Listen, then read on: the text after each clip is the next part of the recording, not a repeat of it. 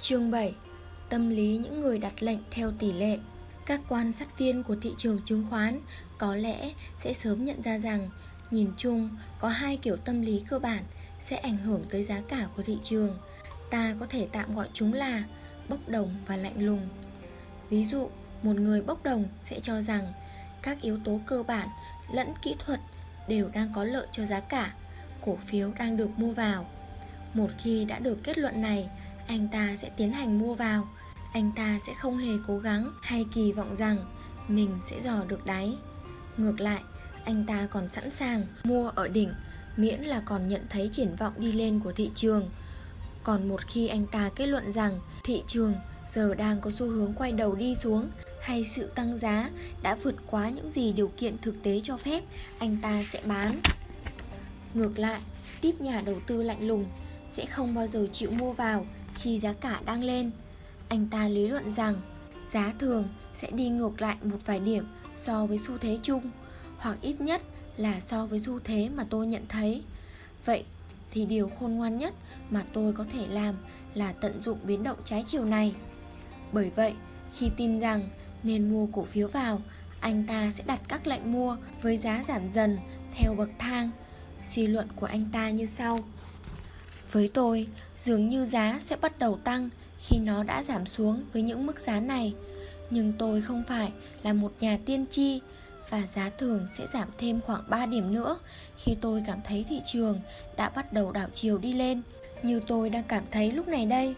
Vậy thì tôi sẽ đặt các lệnh mua khác nhau với các mức giá thấp dần nửa điểm, một trong một khoảng cách là 3 điểm. Những tay đầu cơ này quả là điên rồ và không ai có thể hiểu nổi điều kỳ quặc gì khiến cho họ đã nghĩ ra cái ngưỡng giảm tạm thời là 3 điểm đó. Thế nhưng, những nhà tư bản lớn, đặc biệt là những nhân vật trong giới ngân hàng lại thường là những tay tư duy lạnh lùng kiểu như vậy.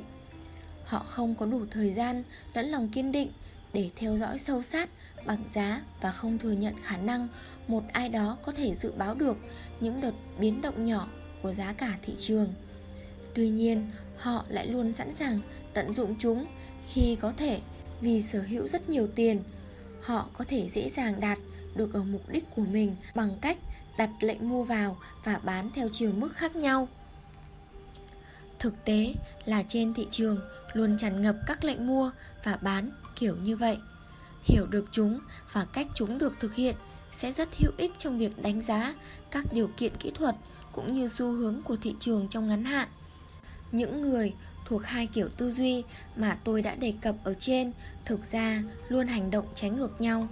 Việc mua và bán của những kẻ bốc đồng thường khiến giá cả lên hay xuống, trong khi cắt lệnh đặt ở nhiều mức giá khác nhau của những kẻ ở nhóm bên kia lại giúp đảo ngược những chiều hướng biến động thông thường này. Giả dụ, các nhân vật trong ngành ngân hàng của chúng ta cho rằng tình hình thị trường hiện tại khá rõ ràng và xu hướng chung của nó trong thời gian tới sẽ là đi lên. Các lệnh mua vì thế đã được rất nhiều người đặt ở mức giá khác giảm dần, thường là một điểm hoặc có khi chỉ là mức nửa điểm. Mặt khác, những người kinh doanh trực tiếp trên sàn lại cho rằng với những diễn biến tạm thời không có mấy lợi, theo đuổi chiều hướng giá xuống là sẽ khôn ngoan hơn. Họ cũng hiểu rằng các lệnh mua ở nhiều mức giá khác nhau đã được đưa ra Song họ tin rằng cổ phiếu cũng sẽ được mua bán với giá cả giảm dần để lấp đầy các lệnh mua đó và mức giá hiện tại sẽ không thể được duy trì nữa. Nói ở một cách khác, lượng cung cổ phiếu lưu động trên thị trường hiện đã lớn hơn rất nhiều so với khối lượng mà các tay buôn bán cổ phiếu trên sàn vẫn quay vòng cho nhau. Bởi vậy, thị trường sẽ giảm cho đến khi lượng cổ phiếu đó được hấp thụ hết bởi các lệnh mua với các mức giá khác nhau nhưng thấp hơn so với lệnh giá hiện tại. Tình trạng này dẫn đến cái mà ta thường gọi là sự kháng cự. Một khi lượng cung lưu động đã được hấp thu hết, các thị trường sẽ tăng trở lại.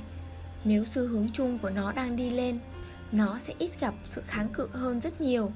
Giá cả sẽ tăng lên một mức cao mới và sau đó các lệnh bán chốt lời với các mức giá khác nhau lại được tung ra và song hành với sự đi lên của thị trường lượng cung lưu động lại tăng dần cho đến khi nó trở nên quá tải và thị trường lại cần một sự kháng cự khác cuối cùng thị trường đạt được ở một mức cân bằng, một vài yếu tố vĩ mô thay đổi khiến cho một phần hoặc toàn bộ các lệnh mua bị rút lại. Thay vào đó là các lệnh bán. Kịch bản của thị trường giá lên không thể tiếp diễn nữa. Giờ đây, tạo ra thị trường giá giảm đã trở nên dễ dàng nhiều hơn so với tạo ra thị trường giá tăng.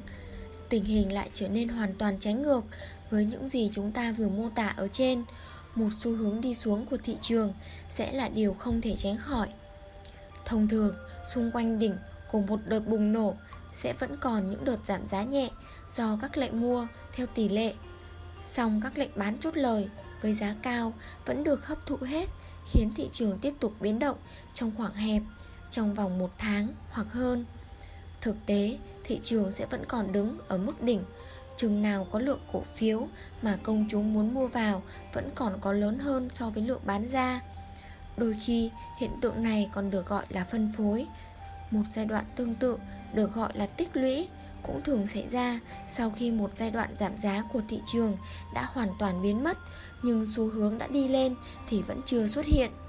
Nghiên cứu kỹ lưỡng tình hình giao dịch cũng như tin tức được đăng tải liên tục trên các mặt báo thường sẽ cho phép các chuyên viên kinh doanh dày dặn kinh nghiệm, biết khi nào có những lệnh bán hay mua theo tỷ lệ đó bị rút ra hay chuyển biến theo chiều ngược lại.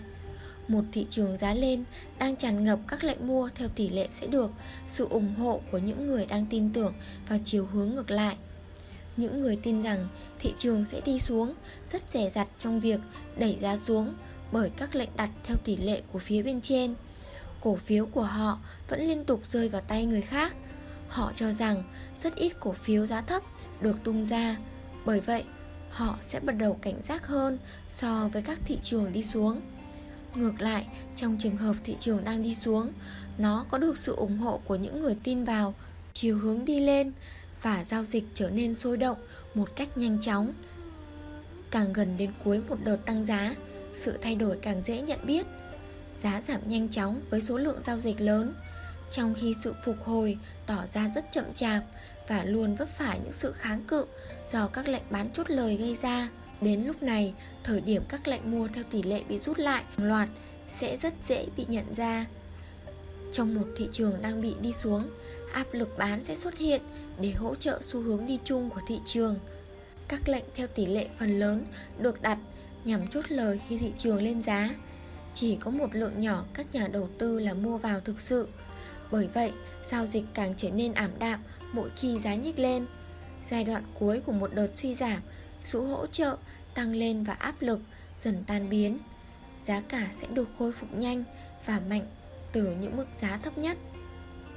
Giả thuyết mà chúng ta thường gặp lại là lực hỗ trợ cũng như áp lực đều là do những kẻ muốn thao túng thị trường gây ra. Nhưng trên thực tế, đó có vẻ như là kết quả của hoạt động đặt lệnh mua bán theo tỷ lệ hàng trăm người khác nhau. Những người mà tâm lý của họ với thị trường thường xuyên ngăn họ không mua hay bán một cách bốc đồng.